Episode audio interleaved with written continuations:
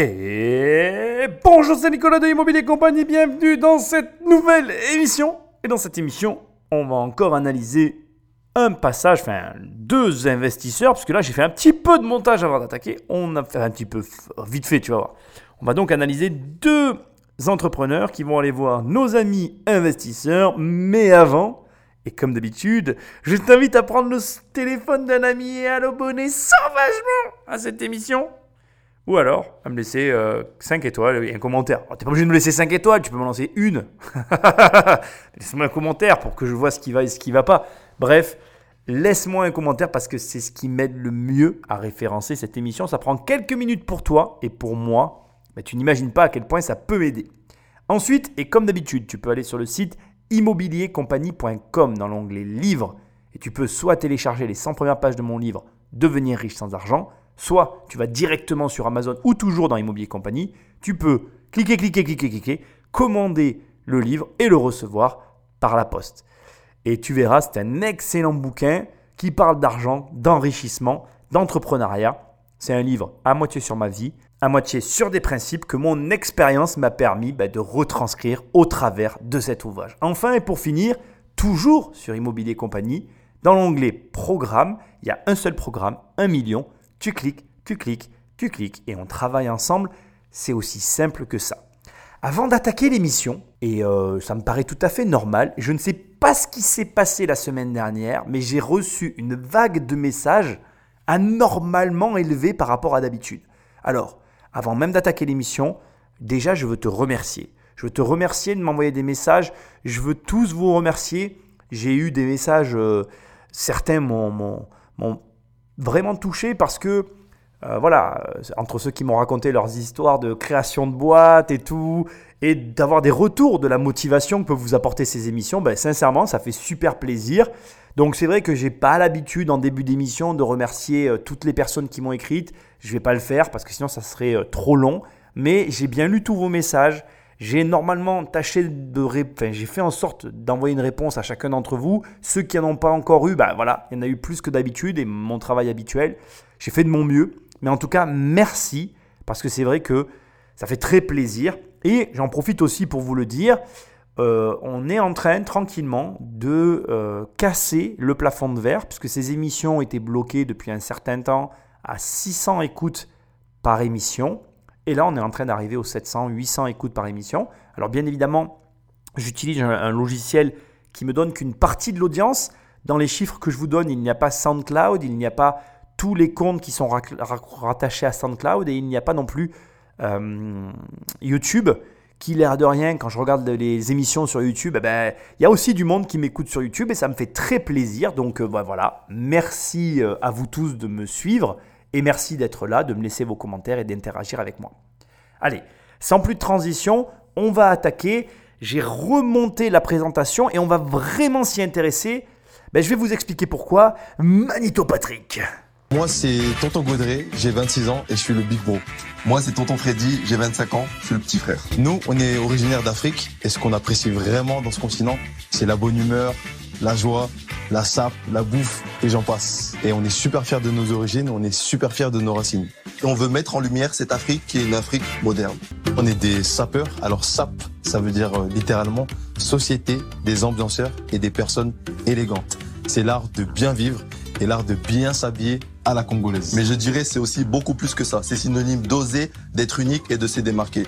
Nous, quand on marche dans la rue, on passe pas inaperçu. On veut que ça soit la même chose pour notre business. On aime la SAP, mais pas que. On aime les gastronomies d'Afrique que nous considérons objectivement comme étant les meilleures du monde. La gastronomie, c'est comme la SAP, parce que tous les aliments sont là, mais il faut du talent, de la créativité pour agencer le tout et créer quelque chose d'unique. Avec notre concept, on va redonner le sourire aux gens, et ce, même en hiver. Notre projet, il est super. On y croit à 100%. Les investisseurs, attention, les tontons arrivent. Très clairement, j'adore leur énergie. Je vais être tout à fait franc avec toi. Il faut que tu t'inspires de ce genre d'énergie bouillonnante, pleine de peps et de plaisir. Tu sens les mecs qui vont croquer le monde et c'est parfait. Mais, parce qu'il y a toujours un mais dans ces histoires, et ça n'est pas une critique, je pense que le voile va être levé pendant l'émission, mais je veux, à partir d'aujourd'hui, que tu imprimes ça dans ta tête. cette présentation qui est leur présentation. J'ai un peu enlevé euh, les passages inutiles parce que c'était assez long, je l'avoue. Enfin, pas long, j'exagère, mais en tout cas, moi, ça n'apportait rien de plus à ce que je viens de te présenter là. Eh bien, cette présentation, elle, elle a pour moi un problème. Alors, c'est peut-être volontaire par l'émission, mais le problème, il est très simple, c'est que on ne sait pas, mais alors je ne sais pas toi, mais moi, je ne sais absolument pas que fait leur entreprise. Je ne sais absolument pas ce que fait leur société à ce stade. Et jusqu'à aujourd'hui, on a vu pas mal de présentations et dans certaines, on arrivait à pressentir. Parfois, on n'arrivait pas du tout à deviner, mais on avait des avis qui se dégageaient. Mais là, là, pour la première fois, rien du tout. Le néant total. Je ne sais pas ce qu'ils vont faire, ce qu'ils vont proposer aux investisseurs. Alors, c'est pas grave, mais ça me donne l'opportunité de te rappeler un principe de base dans le business c'est qu'il vaut mieux ne pas plaire ou même déplaire, mais avoir un positionnement clair et affiché, que plaire à tout le monde et que personne ne comprend réellement ce que tu fais. Alors je vais te le répéter une dernière fois parce que c'est vraiment un conseil de business hyper important et c'est valable pour tout d'ailleurs. Plus tu vas être capable de déplaire à un grand nombre de personnes, mais tu as un concept qui est clair et affiché, un positionnement clivant, comme certains disent, mieux c'est pour toi, malgré que tu déplaises beaucoup. Alors qu'à l'inverse, si tu plais à tout le monde, mais que personne ne comprend exactement ce que tu fais, ben c'est là que tu vas échouer. Et très naturellement, la plupart des gens s'orientent vers cette dernière option. Je m'explique et tu vas comprendre.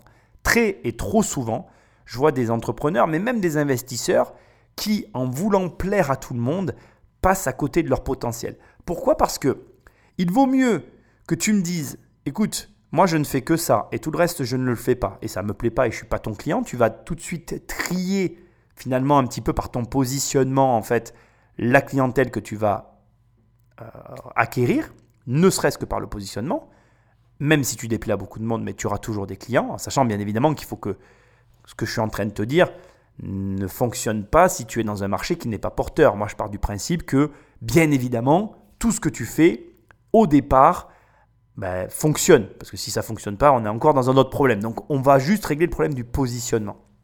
Donc, il vaut mieux que tu aies un positionnement très clivant, très euh, restrictif, plutôt qu'un positionnement où tu plais à tout le monde et où, en cherchant à plaire à tout le monde, tu te perds toi-même dans ta propre identité. Alors, par quoi ça se traduit et pourquoi c'est si important?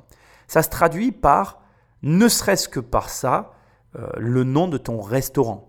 Si tu t'appelles restaurant et que tu vends tout et n'importe quoi, bah, finalement, tu ne me donnes pas envie d'y aller. Et je pense que ça ne te donne pas envie d'aller manger dans ce restaurant qui finalement, on ne sait pas ce qu'il vend. Alors que si je suis un restaurant italien, même si tu n'as pas envie de manger italien, il y aura toujours quelqu'un qui voudra manger italien. Et c'est vachement plus clair dès le départ pour tout le monde, pour toi, pour moi, et même quand je me perds dans mon travail, eh bien le fait d'avoir affiché aussi clairement ma position, ça peut me permettre de me remettre sur les rails, à moi-même, le propre propriétaire du restaurant. Donc ce que j'essaye de te dire, avant même qu'on attaque cette émission, c'est que quoi que tu fasses dans la vie, n'aie pas peur de réduire drastiquement les cibles auxquelles tu t'adresses. Ça peut paraître très contre-intuitif, ça peut même faire peur à certaines personnes parce qu'il y a des gens qui te disent plus tu as de produits, plus tu vendras. Mais c'est pas vrai. C'est vrai si ton positionnement de départ est clairement affiché. C'est-à-dire que c'est vachement intéressant ce que je suis en train de te dire et j'espère que tu comprends où je veux en venir. Si par exemple tu es un restaurant italien et que tu rajoutes à ton menu plein de plats italiens, oui, plus tu vas proposer de plats, plus tu vendras. Encore faut-il qu'ils soient tous bons et que tu arrives à tous les produire. Mais tu comprends l'idée. Mais si tu es un restaurant et que tu proposes tout et rien comme plat, comme au départ le concept est clair pour personne, déjà tu auras peu de clients et ceux qui vont venir seront encore plus perdus par ta carte.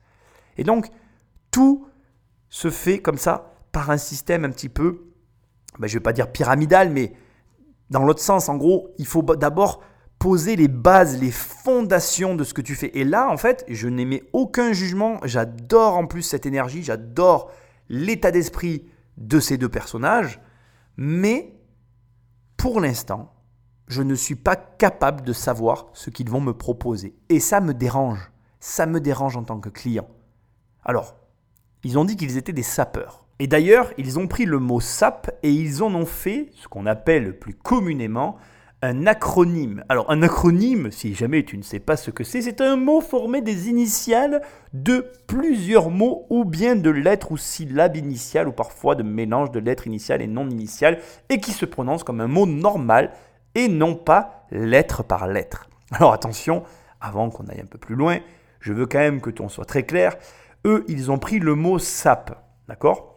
Qui qui est alors déjà qui n'est pas utilisé dans la société actuelle dans le sens premier de ce mot-là, ils l'ont retransformé en, je te le rappelle aussi rapidement, Société des ambianceurs et des personnes élégantes. Société S, ambianceur A, personne P, élégante E, SAP. Alors, il faut que tu saches que le mot SAP, on est parti dans un délire. Le mot SAP, en fait, ça veut dire trancher ou fosse creusée sous une construction pour la faire écrouler. Ça, c'est la première définition, selon le Larousse, du mot sap. C'est une tranchée ou une fosse creusée sous une construction pour la faire écrouler. Ça, ça nous touche directement dans l'immobilier.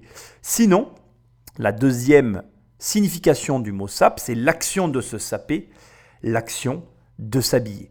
Voilà, donc j'avais vraiment envie de rétablir la chose. Bref, ils ont fait donc euh, du mot SAP l'acronyme de leur société. Et ben, forcément, quand moi j'entends ça dans l'explication, je me dis que bah, ça a un rapport avec les habits. Mais je mets maintenant le passage d'après parce que j'étais un petit peu curieux sur cette émission et j'avoue, j'ai un petit peu commencé. Regarde ça. Très joli comme c'est C'est les chaises de nos classes d'école primaire.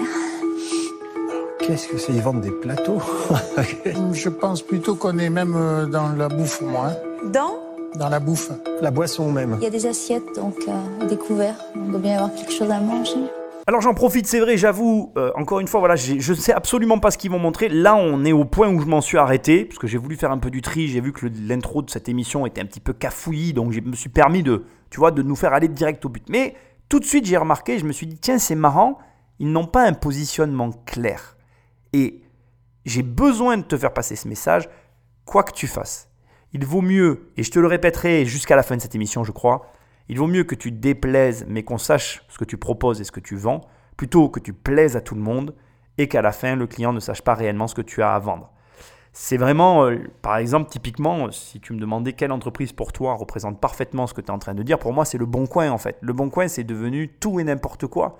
Et c'est tellement n'importe quoi que faut que tu saches qu'il y a des gens qui le boycottent, il y a des gens qui veulent même plus y aller. Moi, je n'apprécie pas plus que ça le Bon Coin.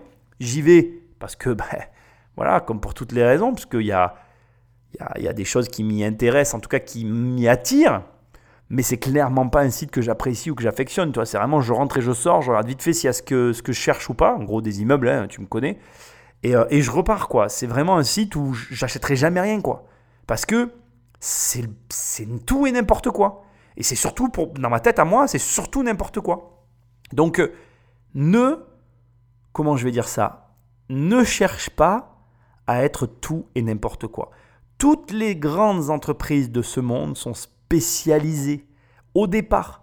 Et après, effectivement, pour celles qui sont agrandies, agrandies, agrandies, elles ont étendu leurs tentacules. Mais au départ, elles étaient spécialisées. Spécialise-toi. Ton positionnement de départ est primordial. Et voilà, c'était vraiment l'occasion pour cette intro d'émission de te parler de ça. Maintenant, on va rentrer dans le dur. On va voir ce qu'ils proposent parce que je suis quand même curieux pour le coup. Je ne sais pas à quoi m'attendre. Je, comme je t'avais dit, donc on est toujours dans la même émission. hein. on est dans l'émission où euh, il y avait les personnes qui avaient les masques. Donc j'avais vraiment vu que ce passage. J'ai pas vu euh, le reste, ni avant ni après. Donc là, on va vraiment découvrir ensemble ce qu'ils proposent. J'ai la sensation, comme Catherine l'a fait remarquer et Marc de Bordeaux, euh, il y a l'air d'avoir de, la bouffe, il y a l'air d'avoir des plateaux. Enfin, il y a l'air d'avoir un petit peu de tout.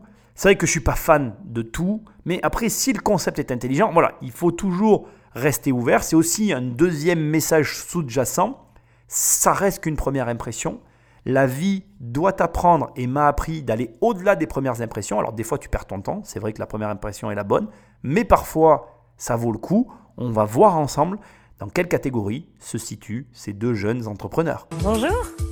Jumbo Bonjour. Bonjour. Et les chaussettes, on y est là. les chaussettes. Ah, génial. T'as vu la totale hein. La Ah, totale. vous êtes trop beau. Merci, beaucoup. Donc, Jumbo, moi c'est Tonton Gaudré, j'ai 26 ans et je suis le cofondateur de Les Tontons Afro avec mon frère qui va se présenter. Jumbo, moi c'est Tonton Freddy et j'ai 25 ans.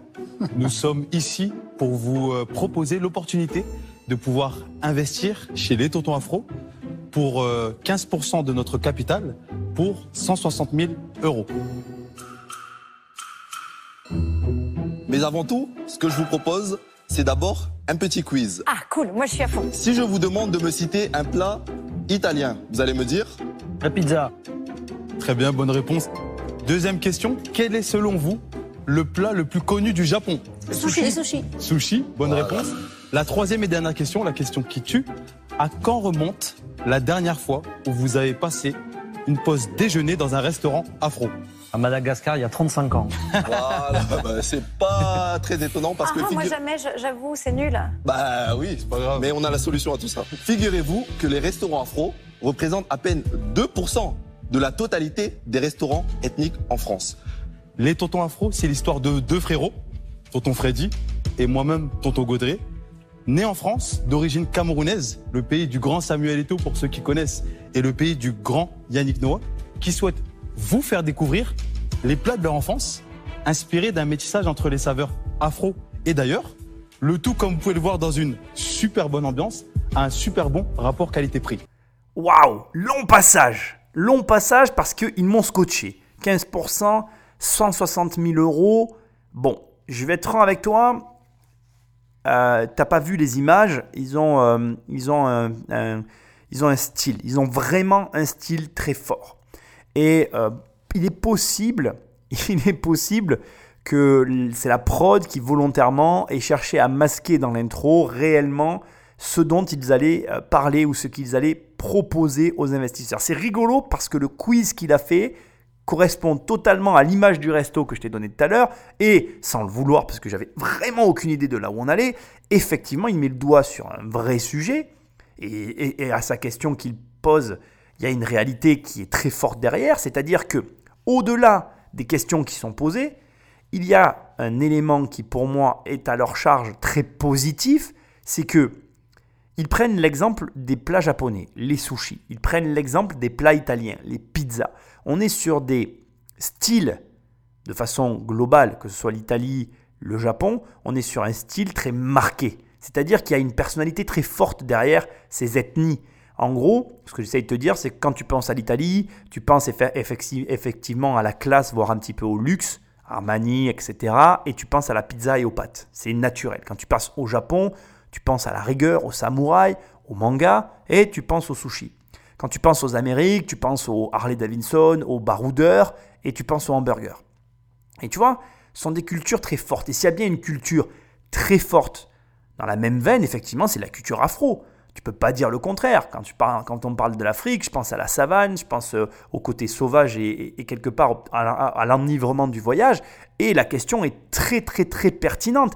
Quelle est la dernière fois que tu as mangé dans un restaurant afro? Alors moi je vais te répondre, la dernière fois que j'ai mangé dans un, restaurant afro, c'était le Bodégon Colonial. C'était un- un- un restaurant du style colonial, donc pas très à l'avantage des afros, excusez-moi mais c'est la réalité. Et en plus, j'ai mangé des plats typiques qui étaient vraiment marquants. Je me rappelle d'ailleurs d'un truc que je m'amusais à cuisiner. Il faisait de la banane flambée avec du lardon autour sur des petites piques de, hum, de comment on appelle, de cure-dents, sur des petits cure-dents en fait. C'était délicieux et ils te servaient ça dans des grands plateaux avec plein de petits plats typiques de l'Afrique. Je m'en rappelle comme c'était hier, c'était exceptionnel. Et j'ai jamais compris pourquoi effectivement il y avait si peu de restaurants afro qui se soient développés sur notre sol, alors qu'on est face à une culture qui est aussi forte, à mon sens, que les autres cultures que j'ai citées tout à l'heure.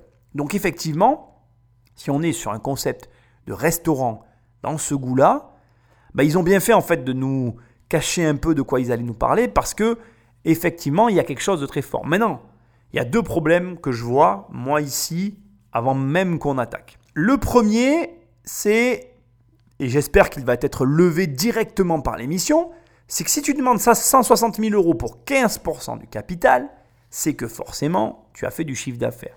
Donc j'espère qu'on est face à une société qui est en exercice. Ça c'est vraiment important. Encore une fois, je te le répéterai jamais assez dans ces émissions, demander de l'argent c'est bien, demander de l'argent de façon cohérente par rapport à ce que tu fais bah, c'est mieux. Il faut que tu fasses quelque chose. Si tu demandes beaucoup d'argent, c'est que tu fais déjà du chiffre. Si tu demandes moins d'argent, c'est parce que tu ne fais pas grand-chose, mais que tu es dans un concept qui est, comment je vais dire, porteur. Deuxièmement, et c'est là où le bas va blesser, c'est que l'autre problème, nous, on va être auditeur et on n'a jamais eu encore de... On a eu les sauces, je ne sais pas si tu t'en rappelles, mais on n'a jamais eu comme ça de concept de restauration et je pense que ça va être très difficile de juger ou d'avoir un avis ou même d'analyser. Pourquoi? Parce que je vais te dire quelque chose. Moi, je crois que si tu es restaurateur et que tu m'écoutes, le meilleur moyen de lever un prêt quand tu es restaurateur, en tout cas moi c'est ce que j'aurais fait si j'avais eu un restaurant, c'est d'aller à la banque ou d'aller voir tes investisseurs avec les plats cuisinés et de les faire goûter. Je crois qu'à un moment donné, euh, quand on est sur de ce genre de concept-là, il n'y a pas de blabla en fait. Tu fais goûter les plats, la personne elle aime ou elle n'aime pas. Si elle est séduite, eh bien en réalité, euh, les jeux sont faits. Donc là, on a la chance d'avoir Marc, qui est quand même une chaîne de restaurants. Donc, je vais beaucoup me calibrer sur les réactions de Marc si jamais, parce que je ne sais pas où on va, mais si jamais on en venait à goûter euh, des produits dans l'émission. Je ne les goûte pas, bien évidemment. Moi, je commente une émission que je regarde.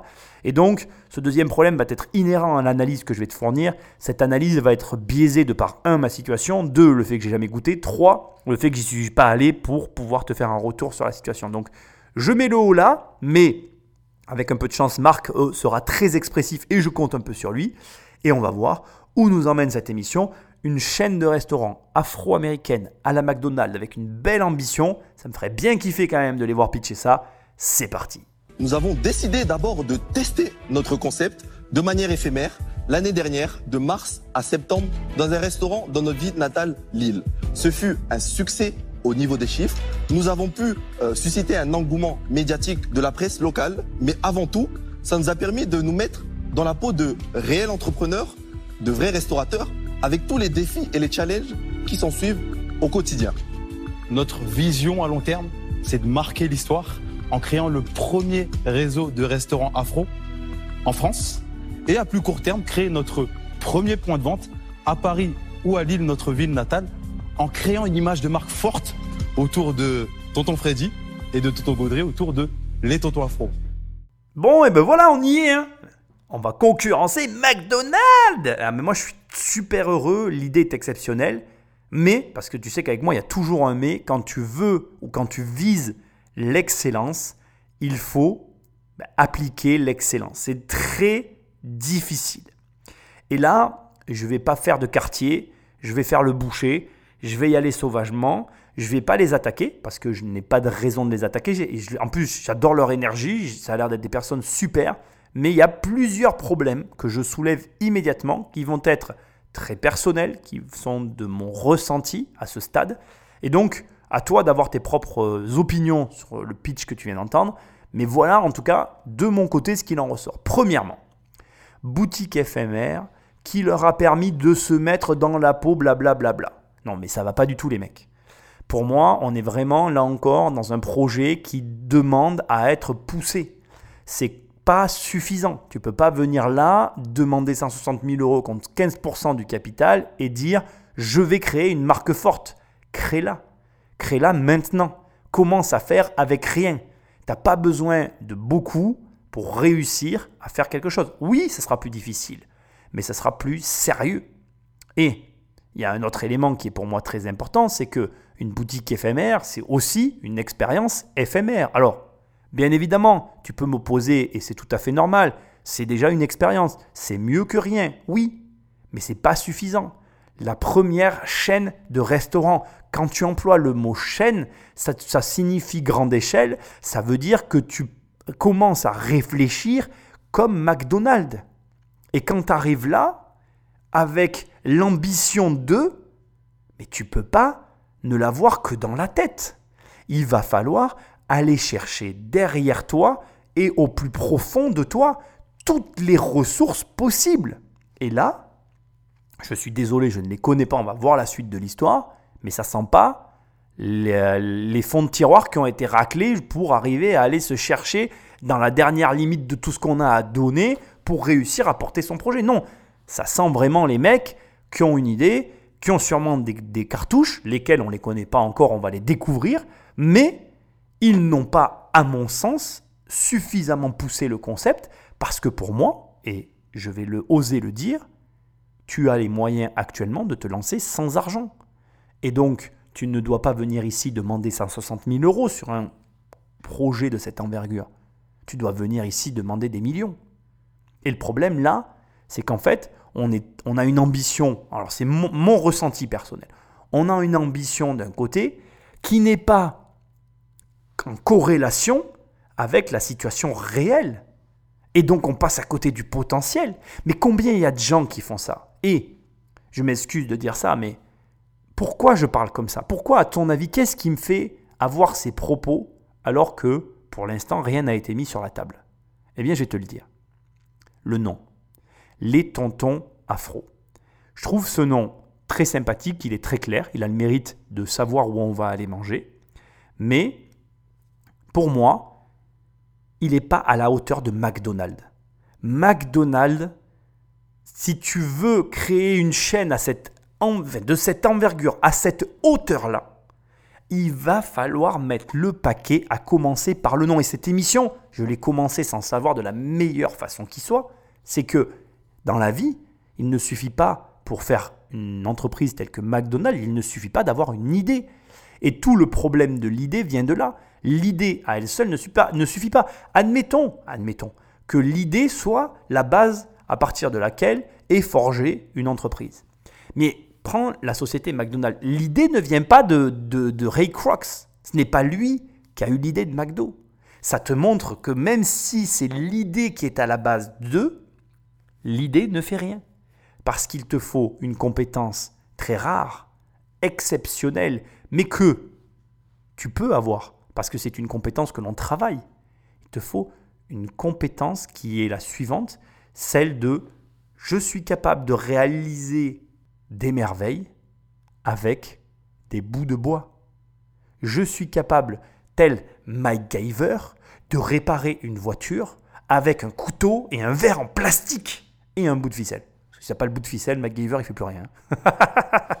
Mais ce que je veux te dire, c'est que la, la compétence qu'avait Ray Kroc, et d'ailleurs je pense que le film l'a très bien transmise, c'est que malgré une marge, une marge hyper réduite, malgré des contraintes hyper sévères, malgré un rayon de braquage hyper réduit, il a réussi à développer la franchise. C'est un mec, tu lui donnais une ficelle, un gobelet en plastique et un bout de bois, et il te construisait euh, quelque chose, quoi. Alors, peut-être pas un truc faramineux, mais il faisait un truc. Et ce que tu dois comprendre, c'est que ça, c'est une vraie compétence que tu ne développes qu'avec la galère, qu'avec l'absence de moyens, qu'avec l'absence d'argent, qu'avec l'absence d'idées. Et donc là, le problème, c'est que j'ai la sensation que ils ont quelque chose. Parce que je le vois, ils ont une énergie, à mon avis, ils ont une culture et ils doivent avoir des plats qui sont délicieux. Et c'est sans doute l'essentiel dans un restaurant. Mais s'ils sont là avec une idée derrière la tête et qu'ils essayent de vendre leur idée, ils n'ont juste pas compris que c'est pas l'idée qui fait la réussite, que c'est pas l'idée qui construit la chaîne de restaurants internationale, c'est ta capacité à faire avec le minimum de moyens, le maximum de résultats. On arrive avec les plats. On a des jolis plateaux en wax. Ça fait vraiment partie de l'ambiance de notre resto. L'idée, c'est vraiment de proposer plus qu'un produit, mais un vrai voyage. Donc ça, c'est une spécialité du Cameroun, c'est ça? Exactement, qui s'appelle poulet DG. Alors vous pouvez la mettre à l'endroit. Ça sent très bon. Merci bon. beaucoup. Là, vous avez le poulet directeur général. C'est qu'une fricassée de poulet fumé au bois de hêtre avec des délicieuses bananes plantains. C'est le plat national du Cameroun. Tonton Gaudret va vous ramener la boisson qui est le foléré. C'est une boisson à base de flair d'hibiscus faite par nous. C'est très très bon. Hein. Ouais. Merci. Le poulet est dingue. Voilà, Donc là, vous voulez créer un restaurant? Exactement. Quel est le montant de l'investissement euh, pour le premier euh, Alors, le montant de l'investissement pour un restaurant, il est de 500 000 euros. Voilà. Et ces 160 000 euros vont nous servir d'apport personnel auprès de la banque pour, Pour pouvoir, pouvoir, financer le reste. J'ai le sourire aux lèvres. Je, je, je- comment dire? J'ai le sourire aux lèvres. Je, je, me moque pas. hein. J'ai le sourire aux lèvres parce que la naïveté de la réponse est belle. Mais elle me dérange. Elle me dérange cette réponse. C'est comme si je te disais Tu veux pas me faire un virement de 100 000 balles ça me servira d'apport pour acheter mon immeuble Normalement, hein, si tu es normalement constitué, tu me diras Mais euh, démerde-toi. Débrouille-toi. Je je suis pas là pour euh, financer tes, tes- tes lubies, quoi. Je veux dire, euh, alors, on est dans l'investissement, mais je ne sais pas comment t'expliquer. Ce qui ne va pas, c'est qu'en fait, je ne sais pas si tu ressens le malaise que je ressens, mais, ça peut marcher. Hein. Sur un malentendu, il y en a peut-être un qui va lever le portefeuille. Mais ça n'est. Je ne sais pas comment dire. C'est-à-dire que l'idée. Je suis embêté, donc je vais commencer par ça. Tu ne peux pas demander à un investisseur de l'argent. Enfin, pour moi, cette émission, elle n'est pas faite pour que tu lèves des fonds pour aller lever des fonds à la banque. En gros, là, on est à la limite de la cavalerie, de mon point de vue. Mais mon jugement personnel obstrue mon analyse à ce stade.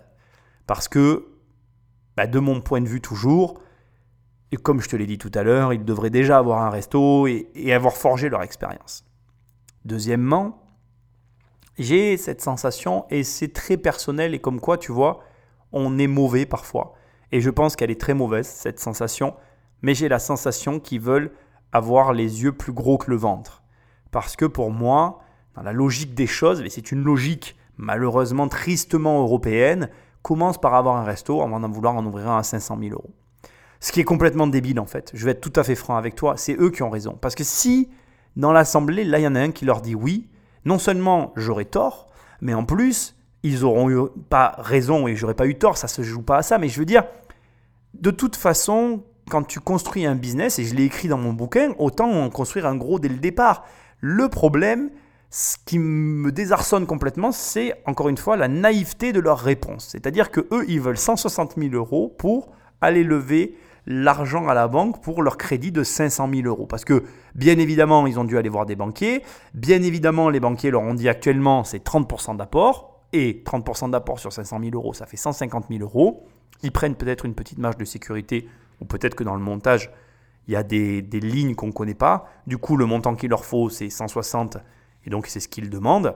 Parfois, des mecs comme moi, qui sont habitués à des montages, vont chercher des choses très compliquées, alors que là, aussi simplement que ça, ça va fonctionner.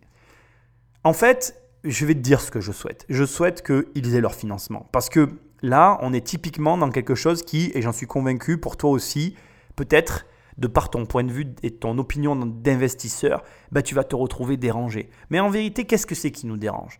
Est-ce que c'est qu'ils aient l'audace de demander? Ou est-ce que c'est que ça paraît tellement simple et finalement tellement beau que s'ils y arrivent, bah, tu te dis, mais putain, mais j'aurais pu juste moi aussi faire pareil en fait? Bah, fais pareil. Fais pareil en fait. Et arrête de te plaindre. Donc on va voir. Je crois qu'à ce stade, j'ai pas envie de polémiquer. La, bouffe est bonne. Donc, ma foi, ils n'ont pas réussi à avoir leur prêt. Donc ils se disent, je vais chercher l'argent ailleurs pour avec cet argent avoir mon argent. Et derrière avec mon resto, ben, j'y arriverai.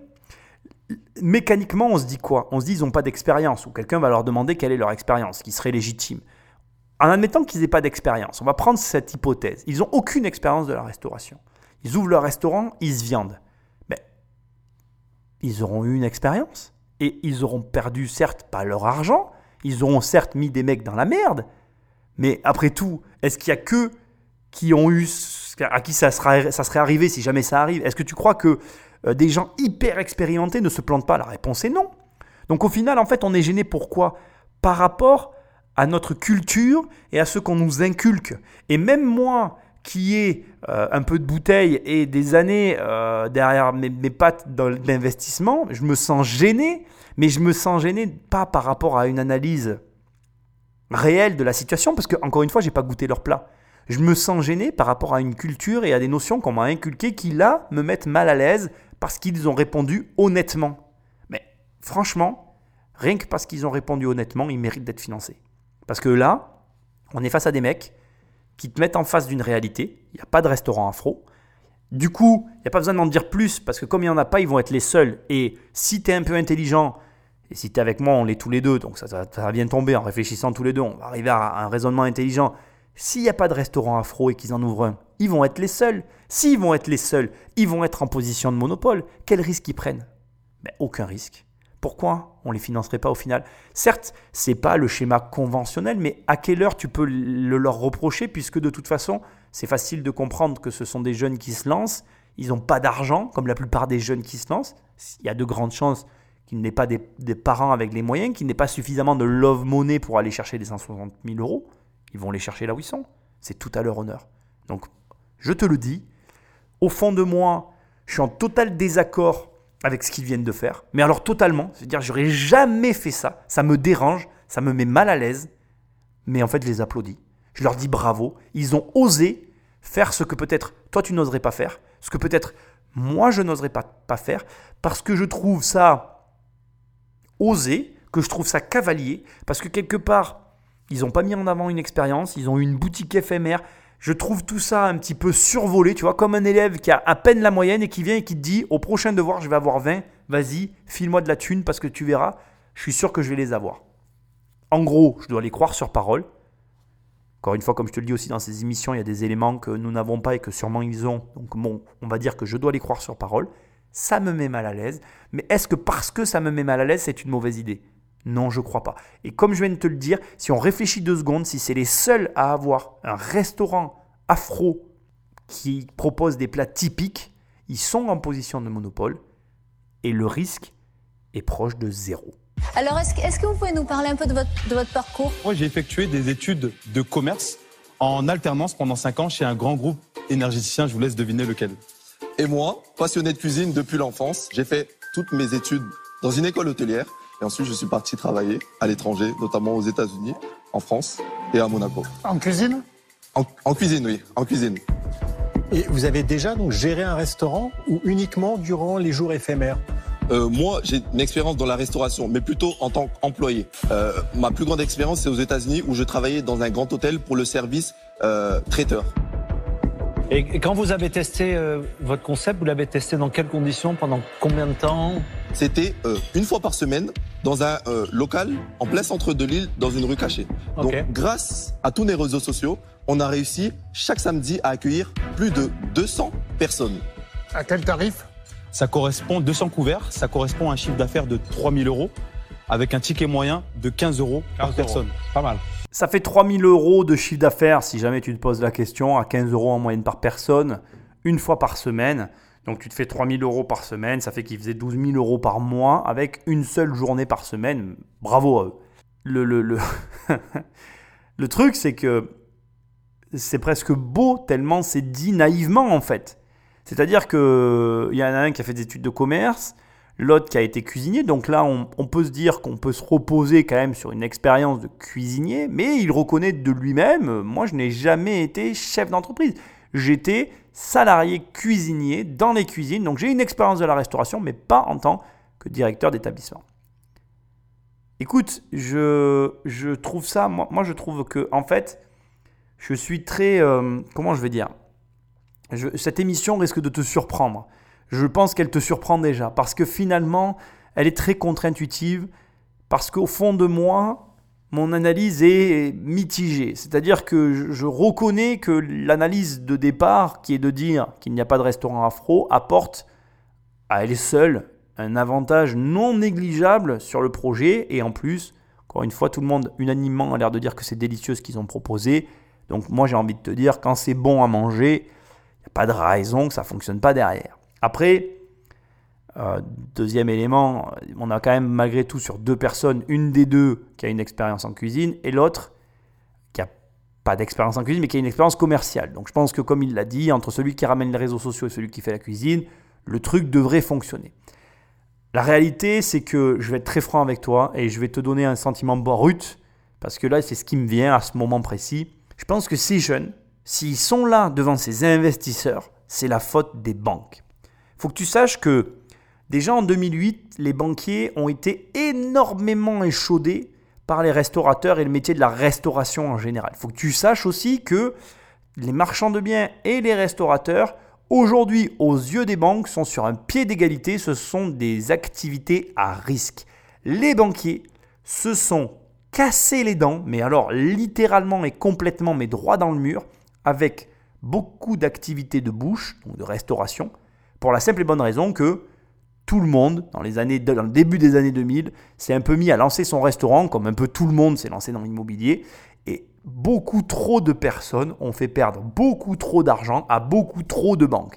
Ce qui fait qu'aujourd'hui, on se retrouve dans une situation où des jeunes comme ça, qui ont une bonne idée, qui devraient se faire financer par des banquiers, se retrouvent face à des murs qui ne veulent pas les financer et ils, cherchent des solutions alternatives pour trouver leur argent. Il se trouve que, dans mon expérience récente, dans mon actualité, j'ai un client qui a monté un restaurant et qui avait euh, tout pour le faire lui-même tout seul. Donc, c'est-à-dire qu'il avait les fonds, mais largement, il avait les fonds plus que largement. On, parle vraiment de quelqu'un qui euh, patrimonialement avait l'argent. Enfin, il y, a- il y avait tout quoi. C'est-à-dire qu'imagine une personne qui a en capital bloqué dans de l'immobilier la somme nécessaire pour euh, construire le restaurant. Imagine que toujours cette personne a les trois quarts de la somme pour construire le restaurant. Eh bien, les banquiers lui ont dit non. Pourquoi? Pour une seule et unique raison. Ils voulaient qu'il ait un ou une associée qui ait de l'expérience dans la restauration pour protéger leur investissement. On parle d'un investissement équivalent à celui ici, euh, supérieur, non pardon. On parle d'un investissement supérieur à celui de l'émission et on parle aussi euh, d'un concept de restauration très proche des McDonald's. Mais c'est un autre débat, je ne vais pas rentrer dans ce, dans ce terrain-là. Là où je t'emmène, c'est qu'aujourd'hui, on est dans une situation où malheureusement, les banquiers ne font plus leur travail. Alors, ils vendent des téléphones, ils vendent des assurances, ils vendent des crédits conso, ils adorent vendre des crédits voitures, mais certains types de prêts, comme la restauration, c'est clairement compliqué pour eux. Et donc, mon sentiment à ce moment précis de l'émission, c'est que si ces jeunes sont ici, c'est parce qu'ils n'ont pas trouvé de banquier pour les suivre, ce que je comprends. Et euh, enfin, je comprends. Non, non, je comprends pas pourquoi les banquiers ne les suivent pas, mais je comprends pourquoi ils sont là, parce que à défaut d'un financement classique, ils essayent de passer par des, ces financements secondaires. Ce qui m'amène au conseil que je veux te donner. Apprends à faire avec rien une entreprise. Bien évidemment, si tu as de l'argent, si tu as la possibilité de lancer ta boîte avec des fonds et d'avoir une activité immédiate, fais-le. Mais si tu as aussi l'opportunité, parce que crois-moi, c'est une opportunité de le faire avec rien, ça n'est pas pire. C'est-à-dire que ce que j'essaye de te dire, c'est que de mon point de vue, la valeur, ou en tout cas le résultat que tu obtiendras avec ou sans argent, est équivalent. Et ça, c'est important pour moi. Je veux pas que tu imagines que je- que- qu'il y a une quelconque valeur supérieure ou inférieure à le faire plutôt d'une manière que plutôt d'une autre. Et dans un cas comme celui-là, de mon point de vue, ben putain, mais aujourd'hui, tu as mille et une manières de vendre de la bouffe. Euh, tu t'ouvres une page Facebook, tu proposes tes plats et tu les vends comme ça. Déjà, tu fais du chiffre. Qu'est- qu'est- Qu'est-ce que tu attends après de l'argent? T'as pas d'excuses. Fais avec ce que tu as. Et tu créeras la plus belle société. En- en bien évidemment gardant à l'esprit ce que je t'ai dit au début de l'émission, un positionnement clair, clivant, précis. Mais bon, là, on l'a. Voyons ce qu'ils vont nous dire. Quand vous avez ouvert, vous avez dit que vous avez fait euh, venir du monde dans un endroit où il n'y avait pas de zone de chalandage, donc euh, C'est bien ça. effectivement les gens ah, vous trouvaient par le réseau social. C'est bien ça Donc comment vous avez fait cette communication? Est-ce que c'était autour de vous en tant que personnage? Parce que vous avez quand même quelque chose euh, d'assez d'assez attachant, marrant qu'on a envie d'aller voir sur la cuisine parce qu'il il va vraiment falloir trouver un angle. Entre 60 et 70% de notre communication va être basée sur les produits, à travers des photos. Ouais, faut qu'on voit ce qu'on man- ce qu'on va manger. Ça, ça sera vraiment la base de notre communication, puisque voilà, on n'est pas des comédiens, on est des restaurateurs. Vous êtes sûr? Là, pour le moment, vous êtes des comédiens. hein. On a une part, on a une part de comédie, bien Il sûr. en faut. Il y a une part, Et il en faut, il en faudra. Il faut théâtraliser, il faut Ouais. proposer de l'expérience. Et en deuxième lieu, entre 30 et 40 la- les postes vont être consacrés sur nous. Ça va nous permettre de créer un lien émotionnel entre nous les tontons et les neveux. Pour le coup, ils sont en train de nous donner une vraie leçon sur la théâtralisation. Et je suis obligé de le reconnaître. J'ai jamais eu l'occasion de t'en parler parce que là encore, on est d'accord, euh, voilà, il faut que ça tombe dans le bec pour que je puisse penser à tout. hein. Tu m'excuses, mais je suis comme ça. Mais là, réellement, ce qu'ils viennent de dire, ce qu'ils viennent d'expliquer est une réalité. Quand tu crées une boîte, tu fais quelque part un peu de la comédie. Tu dois théâtraliser, tu dois mettre en scène le contexte. Là où ils ont raison, alors tu n'as pas vu l'univers qu'ils ont construit tout autour d'eux, tu n'as pas vu euh, l'imagerie qu'ils mettent en place, mais je t'invite à... De toute façon, tu tapes, hein, tu tapes les tontons afro sur Internet, tu vas tout de suite comprendre. hein. très coloré, euh, très cor- correspondant avec la réalité euh, afro-africaine. quoi. voilà. En tout cas, personnellement, quand tu me parles d'un restaurant afro, euh, ce qu'ils font là, c'est ce à quoi j'aurais pensé. Donc là-dessus, ils ont complètement réussi leur pari. Et toi, ton rôle, c'est aussi d'être capable de faire ça. Et ça, c'est très dur. Il y a énormément de chefs d'entreprise qui ne savent pas le faire. Mais quelque part, on va un petit peu faire des transpositions pour que tu comprennes. Quand tu vois une entreprise de climatisation qui euh, oblige ses salariés à porter des tenues, c'est de la théâtralisation. Quand tu as des personnes qui sont toutes en tenue de chantier, qui sont toutes en tenue réglementaire, tu insuffles, tu renvoies une image de sérieux, tu renvoies une image de quelqu'un de carré. Et les tontons afro ont très bien compris que cet aspect un petit peu théâtral peut être le cœur d'une activité et c'est même en train de leur permettre de pitcher un concept qui n'existe pas. Ils sont en train de vendre, et je ne sais pas si tu t'en rends compte, ils sont en train de vendre quelque chose qui a été testé de manière éphémère sur une période très courte et dont il y a finalement très peu d'éléments. Écoute ça. Dites-moi, co- comment, comment vous voyez chacun euh, votre rôle dans l'entreprise? Bien évidemment, naturellement, moi je suis euh, la partie gastronomie, la partie décoration, plus la partie artistique. Ça fait beaucoup. ça. C'est donc c'est vous qui allez cuisiner, vous allez cuisiner? Oui, c'est ça, sera le, ça sera le chef. Et vous, vous allez faire quoi? Alors moi, je vais m'occuper beaucoup plus de la partie management et euh, tout ce qui est euh, tout ce qui est chiffres. Alors qu'est-ce que vous avez prévu comme masse salariale? On a prévu 8, entre 8 et 9 salariés, moitié en service, moitié en cuisine. Ça correspond à 30% grand maximum de notre chiffre d'affaires. Et le coût matière?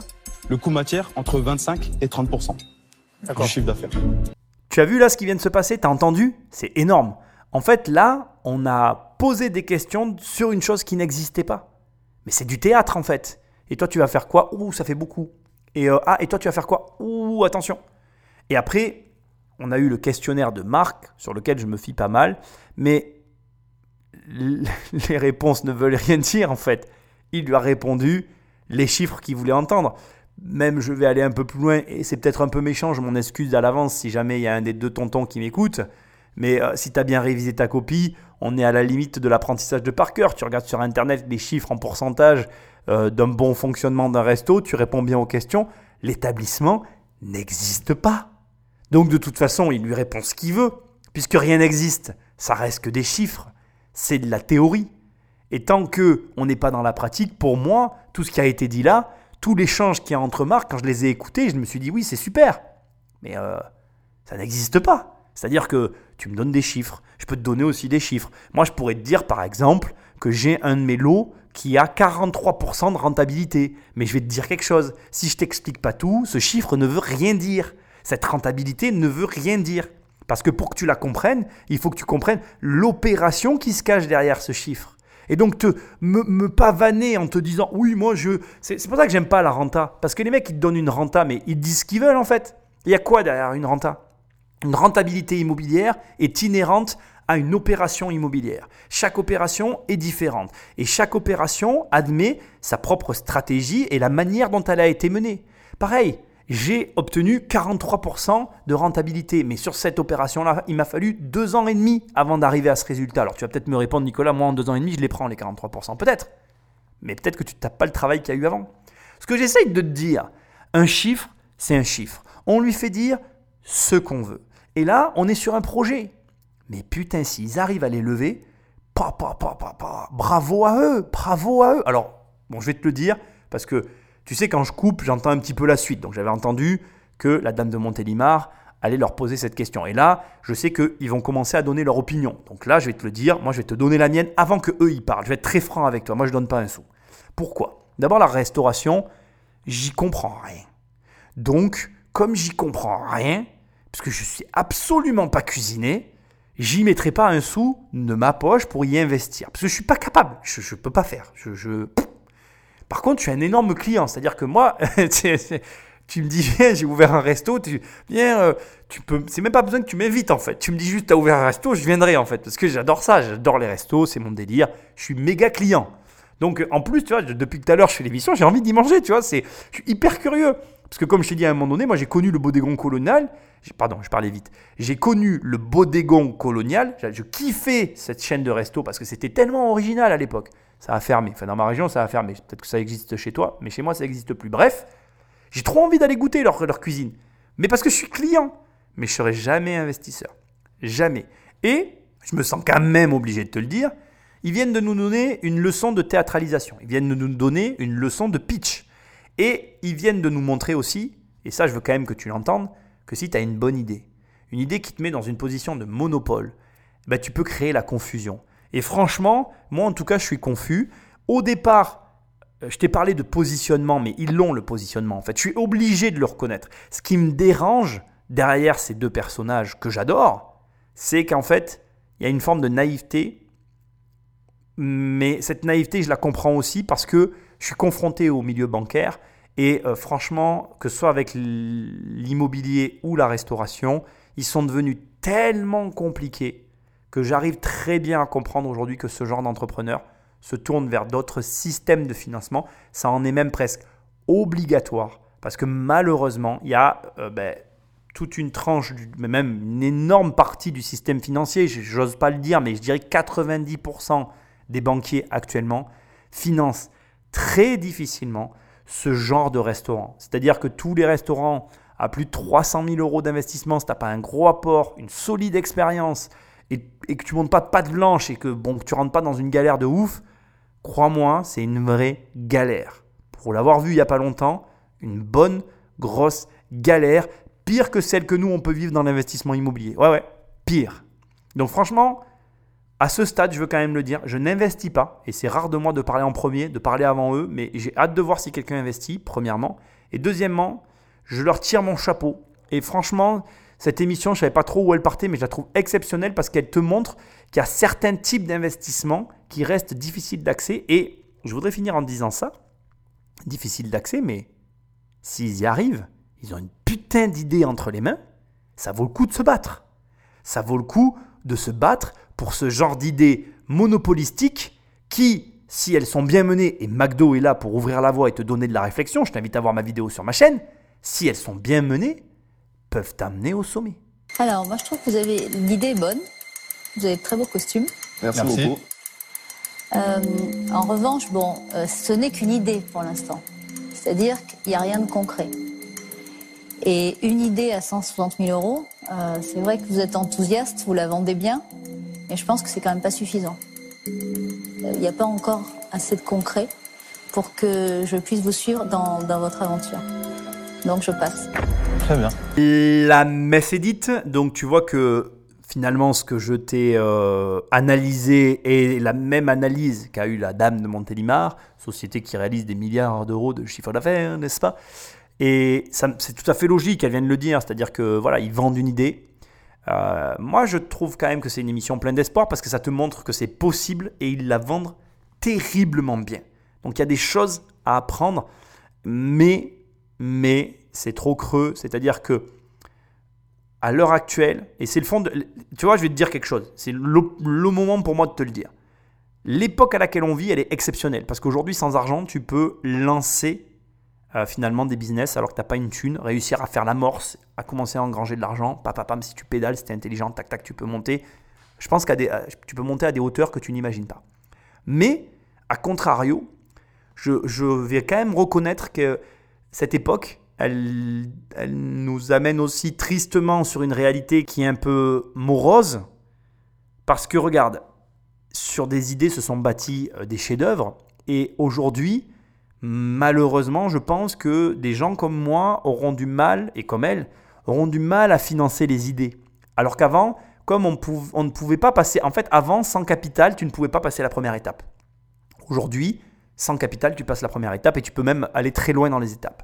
Et du coup, on ne pardonne plus aux personnes qu'on a en face de nous de ne pas avoir passé les premières étapes. C'est-à-dire qu'en gros, ce que j'essaie de te dire, c'est qu'aujourd'hui, tu dois faire du chiffre d'affaires en fait. Si tu n'en fais pas, c'est pas normal. C'est que tu n'as rien compris à l'époque à, laquelle on vit. Et si tu fais pas du chiffre d'affaires, limite, tu n'es pas finançable. Mais c'est pas vrai en fait. C'est pas parce que tu ne fais pas du chiffre d'affaires que ton idée, ton concept, ton entreprise n'est pas viable. Et là, on le voit bien. Je suis certain que leur entreprise est viable. Le problème, c'est que comme il n'y a rien derrière, ben, j'y vais pas. Et elle y va pas. Et il y en a beaucoup qui vont pas y aller pour les mêmes raisons. Parce qu'on attend un minimum de chiffre d'affaires. Et une société, enfin pardon, un stand éphémère, c'est tout sauf suffisant, c'est inexistant à l'heure actuelle. À l'heure actuelle, à l'heure où tu peux euh, sous-louer une partie d'un truc, d'un local, ou t'acheter un petit camion, pour, quand tu as fait 3000 euros par mois pendant X mois, tu t'es fait 12 000 euros par mois, qu'est-ce que tu as fait de l'argent? Tu as l'argent de t'acheter un camion, faire un food truck, avec ce food truck, développer un chiffre d'affaires à l'année, puis envisager d'ouvrir ton restaurant. Pourquoi ils ne l'ont pas fait? C'est ça qu'elle se dit. Le problème, c'est que c'est pas déconnant de vouloir créer tout de suite une énorme boîte. Je suis sincère et je le pense. Ça peut être un mouvement intelligent. Sauf qu'aujourd'hui, c'est plus compliqué d'accéder au capital dans ces circonstances-là parce qu'aujourd'hui, on ne pardonne pas, ou en tout cas, on ne comprend pas pourquoi il n'y a pas déjà du chiffre d'affaires. Et c'est dommage. Donc on va voir ce que vont dire les autres, mais je vraiment peur que ça reste dans la même veine que, que, ce qu'elle vient de dire en fait. Moi, il y a deux trucs que j'adore chez vous. J'adore le fait que vous transformiez votre, une idée en action tout de suite, quand vous êtes super pragmatique. Il y a l'idée, hop, on fait un test, et ça, c'est toujours la meilleure façon de Merci. valider. Merci beaucoup. Après, il y a le fait que vous parliez beaucoup d'expérience, d'émotion, et c'est vrai que c'est ça qu'on vend. Ouais. Euh, donc après, moi, alors, la restauration, je suis, c'est plutôt marque ou je sais pas, moi, j'y connais, je connais pas et je me sentirais pas d'investir dans un truc que, que j'ai pas vu. Moi, ce qui me plairait, c'est de venir vivre l'expérience chez vous et puis de voir ce que je pourrais optimiser, comment je pourrais vous aider. Et à ce moment-là, euh, peut-être vous pourriez compter sur moi. Mais là, c'est trop, c'est trop abstrait pour moi. Donc euh, je vais passer. Même topo. On est dans la même configuration.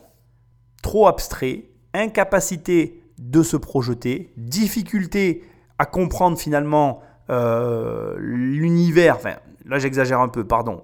Il n'y a pas de difficulté à comprendre l'univers. Elle a très bien compris l'univers, elle a très bien compris l'émotion, mais projet pas suffisamment avancé, c'est ce qui en retombe. Et d'ailleurs c'est am- c'est amusant parce que Catherine, la dame en rouge, euh, souligne, de mon point de vue, euh, quelque chose que je trouve intéressant. Elle dit Moi, je serais utile si vous aviez déjà le concept dans les mains et que je puisse rentrer à l'intérieur. Et là, je pourrais vous dire quoi améliorer. Et ça me permet, à ce stade, ça va rien faire avancer notre affaire dans l'histoire, mais de mieux comprendre Catherine. C'est une femme qui a besoin de rentrer dans un concept et de l'améliorer. Et j'ai beaucoup aimé ce qu'elle a souligné aussi. On vend avant tout de l'émotion. Comme je te l'ai dit tout à l'heure, il y a quelque chose qui nous ont appris, la théâtralisation, on n'en a jamais vraiment parlé. Et effectivement, si tu comprends, et eux l'ont très bien compris, pourquoi ils arrivent à vendre une idée comme ça, abstraite, c'est parce qu'ils proposent une émotion, ils proposent une émotion générale, et c'est la raison pour laquelle, au début, j'ai mal perçu ce qu'ils allaient proposer. Je pensais qu'ils allaient proposer des vêtements, parce qu'il y avait tout un univers autour d'eux, et j'avais l'impression qu'ils voulaient tout vendre, alors qu'ils qu'ils vendaient finalement que de la bouffe. Mais c'est eux qui ont raison. Si tu proposes une expérience, pourquoi Walt Disney ça marche? Je t'ai déjà parlé dans ces émissions de l'expérience générale, l'expérience client. C'est hyper important. Si tu vends une émotion, tes clients reviendront. Rappelle-toi de ça, ça rime en plus. Si tu arrives à vendre une émotion, tes clients reviendront pour réavoir leur dose d'émotion. C'est aussi simple que ça. Et eux, ils l'ont parfaitement compris, à tel point que même une idée qui n'existe pas, ils arrivent à véhiculer à l'intérieur de l'émotion et qu'ils arrivent à créer un doute. Parce que là, tu le sais pas, mais chacun des investisseurs a le même doute que toi et moi. Cette espèce de doute qui nous envahit parce qu'on se dit, putain, c'est vrai qu'il n'y a pas de resto afro, il n'y a pas de vrai resto afro, qu'avec une identité aussi forte, si on arrivait à, la- à avoir l'identité telle que McDonald's a réussi à l'acquérir, on est sûr de faire un carton. Ça se joue à un chouïa. Ça se joue à l'effet MacGyver. Ça se joue à est-ce que il se- aurait-il pu ne pas, avant de venir, créer un putain de restaurant pour nous montrer que c'était possible? Putain, il faisait ça. On était tous à genoux en train de les prier comme des dieux sur terre vivants. J'exagère, je sais. Écoutons la suite. Alors, moi j'adore le concept et je trouve que vous êtes, euh, en termes de marketing, super. Après, vous avez choisi un pari qui est audacieux, c'est de faire connaître quelque chose que personne ne connaît. Donc c'est quand même un gros pas parce que bah, les gens connaissent pas, ils savent pas ce qu'on mange, ils savent pas. Bon, donc c'est compliqué ce que vous avez fait. L'avantage, c'est que personne l'a fait, donc vous êtes seul sur ce créneau pour l'instant. Donc ça c'est super. Euh, moi, c'est juste un tout petit peu trop tôt pour que je puisse rentrer dans ce type de projet. J'avais juste une idée comme ça, c'est que vous, au stade où vous en êtes avec le marketing que vous incarnez, vous pourriez presque faire du crowdfunding, vous pourriez presque mettre votre idée sur une plateforme en récoltant les 100 000 premiers euros. Euh, ça crée une communauté, ça devient vos neveux qui voient. Mais vous, vous allez trouver ça. Donc moi, malheureusement, c'est trop tôt, mais je pense qu'après votre premier restaurant, je serais ravi de vous revoir, si ça a marché, euh, pour développer ça de manière beaucoup plus euh, forte.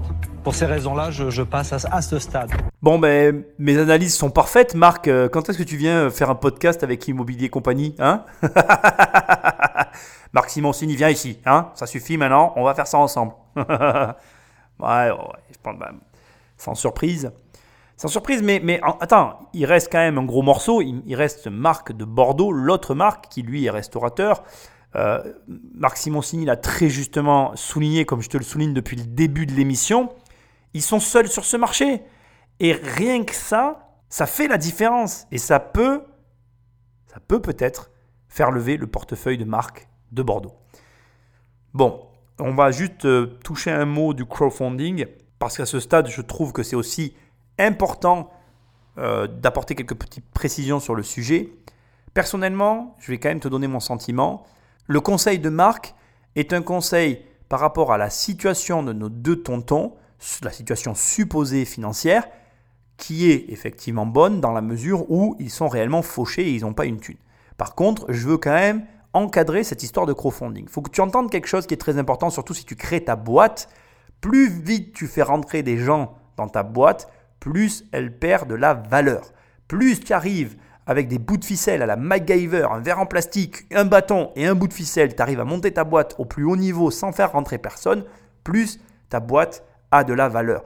Donc ce que j'essaye de te dire, c'est que le conseil de Marc Simoncini est un très bon conseil quand tu n'as vraiment pas de thunes et que tu n'as pas d'autre solution. Mais crois-moi, encore une fois, j'insiste, à l'époque à laquelle tu vis, à l'époque à laquelle je vis, on a mille et une solutions avant d'en arriver, de mon point de vue, au crowdfunding, sauf si vraiment ça demande un dev important ou s'il y a une particularité dans le projet. Mais là, encore une fois, ça n'est pas le cas. Comme je t'ai dit, de mon point de vue, la solution du food truck alternative, le temps de se prendre un petit biboui, un petit loyer, parce que regarde, soyons pragmatiques à ce stade. Si imaginons que tu veuilles créer ce restaurant. Qu'est-ce qu'il te faut? Tu te prends dans une petite rue peu connue un petit biboui à 500 euros par mois, x 12, il te faut 6000 euros pour un loyer d'une année. Donc en l'occurrence, si ta bouffe est bonne, tu arriveras à l'amortir. Un petit biboui pour faire ton premier petit restaurant un an de loyer 6 000 euros et un fonds de roulement 12-20 000 euros. Tu commences avec un food truck, tu commences comme ça, tac, tac, tac, avec le food truck, tu revends le food truck une fois que tu as la trésor et tu bascules, tu commences à deux. C'est tout à fait jouable. Et donc, encore une fois, voilà, le, conseil de marque est très bon, mais personnellement, je le modérerai en me disant il y a des solutions avant d'en arriver là. Pour moi, en tout cas, c'est ton cas à toi aussi, si, si l'argent est la raison pour laquelle tu ne sors pas ton projet, sincèrement, de toi à moi, c'est tout sauf une raison.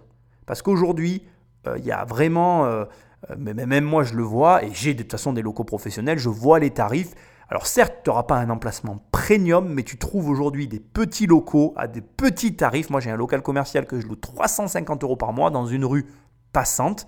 Aujourd'hui, à l'intérieur, il y a un coiffeur, ça pourrait être un petit restaurant, ça marcherait pareil. Tu fais que de l'emporter, ça fonctionnerait. Des fois, il ne faut pas chercher midi à 14h. Bref, écoutons le suivant. J'adore votre style. Je Merci. pense que ce que j'apprécie beaucoup dans, dans- dans le concept, c'est qu'il est incarné. Et ça, je pense que c'est très important. Parce que vendre un resto, un plat, des choses comme ça, enfin, c'est super dur. Vous arrivez avec un concept, il est incarné. Et je pense qu'il faut vraiment tout miser là-dessus. Euh, le nom, il est très sympa. Euh, ce que vous faites, c'est c'est très bon. Euh, le poulet directeur général, enfin avec le nom, c'est super. Euh, et il y a vraiment tellement de choses à faire autour de ça. Euh, par contre, c'est pas du tout mon univers, la restauration. Ça, j'y connais rien. Je suis jamais allé dans un restaurant euh, afro. Et pourtant, euh, je- une fois, alors que j'y connaissais rien, je me suis lancé dans l'hôtellerie. Ah, J'ai créé, monté un hôtel d'une centaine de chambres et j'ai appris beaucoup.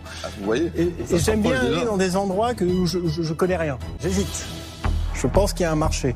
Je vais vous le dire, il y a beaucoup de personnes qui ont hésité comme ça. Nous sommes pionniers. Il faut, faut arrêter, faut arrêter d'hésiter maintenant. Nous sommes pionniers. Ah, parce que ça Nous, on- suffit. On, va y arriver à être le premier réseau de restaurants. Euh, si on disait, si on, si on disait à Dubaï que dans 60 ans il serait comme ça, ils n'auraient pas cru, je vous, honnêtement.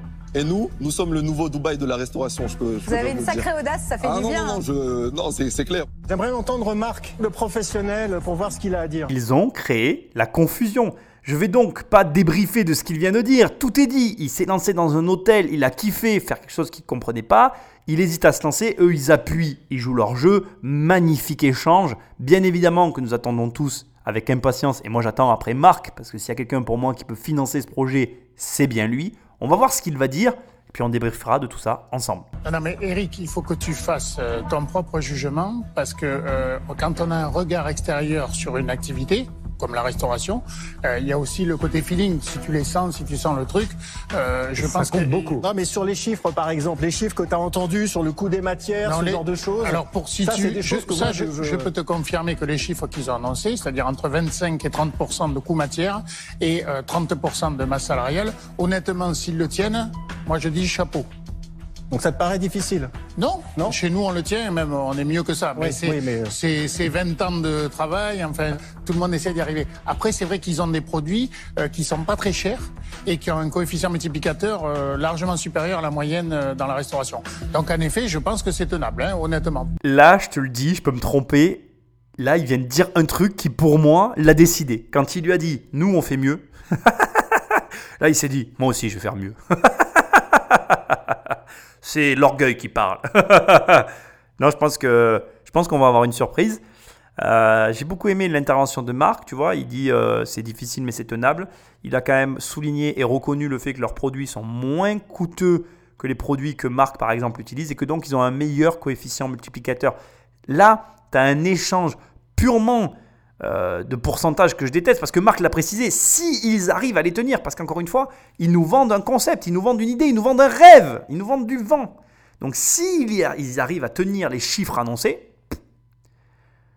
bravo à eux. Mais après, voilà, le problème c'est que, comme l'a souligné Marc Simoncini, et, et Marc aussi d'ailleurs, c'est un feeling, c'est un ressenti. Et ça, moi, de là, à part saluer leur audace et à un moment donné me dire, mais attends, le jugement que tu es en train de faire dans ta tête, c'est un jugement préconçu qui a été préétabli par la société, il faut que tu arrives à te détacher de ça parce que juste, ils sont en train de te... Voilà, c'est très très compliqué et en réel, ça doit être encore plus dur. Imagine, moi pendant l'analyse, j'ai réalisé ça et encore je suis assis, posé, j'ai le temps de réfléchir. Alors en réel, imagine comment c'est dur. Imagine, tu ne sais pas pourquoi, mais le mec a une bonne bouille, ça sent, tu as un feeling qui se crée naturellement. Et après, dans ton cerveau, les chiffres suivent pas et tu dois dire non, mais c'est encore plus horrible. Et là, pour diverses raisons, tu as envie de dire oui, mais c'est ouf. Donc euh, voilà, moi je pense qu'il faut, là on est vraiment dans, dans purement l'investissement, il faut le vivre, à mon avis, pour le comprendre. Mais ce qu'il y a de bien, c'est que malgré tout, de façon pragmatique, il y a des chiffres, il y a des données qui sont positives par rapport aux rêves qu'ils sont en train de nous vendre. Et ça montre que malgré tout, tu peux avoir des idées, tu peux vendre des idées dans la mesure où celles-ci sont appuyées par des faits concrets. Parce qu'il y a là un professionnel et s'ils n'avaient pas répondu, tout était important. Répondre au tac au tac, connaître ses chiffres, même si, comme je te dis, il a pu les apprendre par cœur, c'est pas grave. Le fait qu'ils étaient en mesure de répondre, ça va peut-être peut-être permettre qu'il se passe quelque chose de positif. J'ai pris ma décision. C'est un projet qui est quand même au tout début. Vous n'avez pas encore démontré vraiment le premier restaurant, vous n'avez pas trouvé l'emplacement, etc. Vous avez un super concept, mais tout reste à faire. Ça veut dire qu'il va falloir passer du temps. Exactement. Euh, il va falloir aussi euh, euh, beaucoup vous accompagner. C'est du temps. Je vous propose 160 000 euros, mais pour 30% Très bien. Très, très, très malin. Alors là, franchement, je lui tire mon chapeau parce que ça, c'est beau ce qu'il vient de faire. Un mouvement exécuté à la perfection. Il commence, et ça, il faut que tu t'en rappelles, il commence par rappeler la situation. Il leur signale, il leur signale que le projet n'existe pas, qu'ils n'ont rien fait, qu'il va falloir passer du temps et que à ce stade, on n'est qu'au point de l'idée et que si on veut sortir le premier restaurant, va falloir bosser. Et là, il enchaîne. Alors, tu repasseras le passage si tu veux, mais en gros, après avoir bien marqué, souligné le fait que rien n'existe, il dit OK sur la somme que vous me demandez, mais je veux 30% et pas 15. Il double la mise pour lui. Pourquoi? Parce que c'est logique en fait. Les mecs qui proposent du vent. Donc à partir de là, ils ne sont pas en position de négocier. Et il sait très bien, en tout cas pour moi, les jeux sont faits. C'est-à-dire qu'ils vont dire oui, on va voir ce que va dire Marc. Il y a, il y a- le fait que Marc puisse de son côté donner ce qu'ils veulent. Dans ces cas-là, ils iront vers ce qu'ils veulent, bien évidemment. Mais si jamais il a la seule offre, et je pense que s'il le fait, il compte là-dessus, parce que y a, pour Marc, il y a deux possibilités. Soit il se dit, euh, voilà, il y a du potentiel et je vais y aller. Soit, et c'est ce que je pense qui va se passer, il connaît, ça fait 20 ans, il l'a souligné, ça fait 20 ans qu'il fait ce métier, il sait ce qu'il faut pour monter une chaîne de resto, 20 ans de travail. Je pense pas, très sincèrement, quand tu as une chaîne nationale comme peut avoir Marc de Bordeaux, une chaîne nationale de restauration, je ne pense pas, mais je peux me tromper, on va le voir. Je pense pas que tu aies l'énergie et le temps pour en monter une deuxième. Je ne pense pas, mais je peux me tromper. Donc je pense que en faisant cette offre, il s'est dit ça, il s'est dit qu'il n'irait pas. Il fait une offre plus importante en se disant je serai le seul. Il crée un entonnoir, une impasse dans laquelle ils vont se trouver et ils vont forcément accepter. Moi je lui dis bravo, très stratégique, très fin, très intelligent et en plus euh, fait habilement parce qu'il a parlé au bon moment, il reste plus qu'une personne, il y a de grandes chances, en tout cas de mon point de vue, pour que Marc n'y aille pas. Ça me paraît logique et euh, franchement inattendu parce que sincèrement, arriver à lever des fonds sur une idée, même rien que d'avoir l'offre, même s'il ne la prenait pas, ce qui m'étonnerait, mais imaginons qu'il ne la prenne pas, moi je leur dis bravo. Parce qu'il y, y a, vraiment, ça te montre que c'est possible. Tout est possible. Là, tu viens de, de, voir une émission où deux mecs de 25 et 26 ans, ou 24 et 25, je ne sais plus, viennent de t'apprendre à comment vendre du vent. Là, on vient de prendre une leçon, mon ami, comment vendre du vent? Il n'y a rien derrière, il n'y a rien, il n'y a rien de rien, de rien, il y a tout à faire. Il a vendu du vent, ils ont vendu du vent à un investisseur, un vent avec effectivement à la clé une position monopolistique, un vent avec des plats de très bon goût, mais un vent quand même, parce que même s'il y a quand même quelques petits éléments, il faut maintenant tous les assembler. Et c'est comme si tu avais devant les yeux un puzzle de 100 000 pièces. Bonjour, il y a du travail, hein? Je vais terminer quand même le tour de table. Moi, je passe parce que je laisse évidemment ma place à Eric. Euh, honnêtement, ça me fait très plaisir de voir que quelqu'un qui est extérieur à la restauration, euh, vous ayez réussi à le séduire. Parce que moi, c'est ce que je dis toujours aux gens. Il n'y a pas besoin d'argent pour réussir dans la vie, parce que si on a de l'argent, on risque de le perdre. Alors que là, vous n'avez pas un sou, on le voit bien. Et que... on le voit bien On le voit bien Ah ouais quand on, on voit qu'il n'y a pas un sou. ils ont, ils ont 3500 euros de frein. vous avez, parce que vous avez réussi à le convaincre. C'est l'esprit de, de, conviction qui prime surtout. Énorme. ils n'ont pas d'argent, on le voit bien. Hein C'est des pauvres. En sortant, ils vont faire la manche, là, ils vont me demander des sous dans ma bagnole. Mais faites-les partir Non, mais il a. Écoute, franchement, mais. Bon, moi, je, je suis content parce que je suis complètement d'accord avec son analyse de pas avoir d'argent. Moi, j'ai pas eu d'argent et je te le dis, c'est une chance. C'est une chance. J'avais rien à perdre et même encore aujourd'hui, je continue à vivre comme si j'avais rien à perdre parce que j'ai rien à perdre parce qu'au pire, je reviendrai là où j'étais. Et comme je sais comment c'était, j'ai pas trop envie d'y retourner. Je, je, vais pas faire genre, tu vois. On, est, je suis mieux là où je suis que là où j'étais. Mais ce que j'essaie de te dire, c'est que ce qu'il dit Marc là, il a raison. C'est-à-dire que l'argent, c'est jamais le truc qui te manque dans la vie en fait. Tu crois que ça te manque parce que t'en as pas, pas assez, pas comme tu veux, ou que ça se passe pas machin, mais c'est jamais ça le problème. Le premier truc que tu vas faire, et je peux te le dire en plus, hein, le premier truc que tu fais quand tu as de l'argent, le premier truc que tu fais quand tu de l'argent, c'est que tu te poses des questions existentielles. À quoi je sers? Qu'est-ce que je vais pouvoir faire? Est-ce que je suis utile? Et, et c'est des questions à la con et tu ne trouveras pas de réponse qui te conviendront si tu n'as pas un travail qui te conviendra. J'avais adoré ce film, je t'invite à le regarder, euh, de samouraï avec Tom Cruise, où en fait on lui apprend la voie du bushido, la voie du samouraï. Et la voie du samouraï, c'est de devenir le meilleur des samouraïs, parce que ces gens-là avaient compris que l'argent n'a jamais été l'enjeu. L'enjeu, c'est d'être le meilleur dans son art. Trouve un art que tu as envie de pratiquer. Et un art, c'est un travail. Moi, mon art, c'est l'immobilier. Quel est ton art? Quel est ton travail? Eux, leur art, c'est de nous proposer la cuisine afro-africaine. Moi, j'ai envie de la manger, leur cuisine. J'adore les restos. Je suis client. Je ne suis pas capable de monter un restaurant. Mais je suis client. Et franchement, j'ai envie de goûter, sincèrement. J'ai trop envie de goûter ce qu'ils font. Leur poulet, la directeur, j'ai envie de savoir s'il est bon. C'est qui le patron, hein? C'est qui le directeur? C'est moi. je veux mon poulet directeur, moi. Non, c'est énorme. Et donc, franchement, mais exceptionnelle émission encore. On a vu qu'on pouvait vendre du vent à n'importe qui presque. Eh, Nicolas, il t'apprend des bonnes choses dans ses émissions quand même. hein. non, mais sérieusement, c'est vrai que j'espère que ça, tu vas le garder en tête. L'argent n'est jamais l'enjeu en fait. Et, euh, et, de pas avoir d'argent dans l'entrepreneuriat, de faire des choses sans argent en mode MacGyver, c'est ce que je te souhaite. C'est la meilleure des expériences entrepreneuriales et c'est surtout celle qui mène à des succès, mais euh, inimaginables. Bon, tonton Gaudré, On va aller réfléchir. euh, Merci beaucoup en tout cas. À tout de suite. Et vous pouvez revenir avec les desserts? Déjà première victoire. Ouais. Il a accepté. Ouais. Il a accepté. On voulait 15. Il a dit 30. Faut qu'on réfléchisse. Faut qu'on réfléchisse et force de négociation. C'est pas du tout mon univers, mais justement parce que c'est pas mon univers, je pense que je peux apporter quelque Un chose. Ils ont une histoire à raconter, ils ont quelque chose à partager. frères, ils sont hyper complices.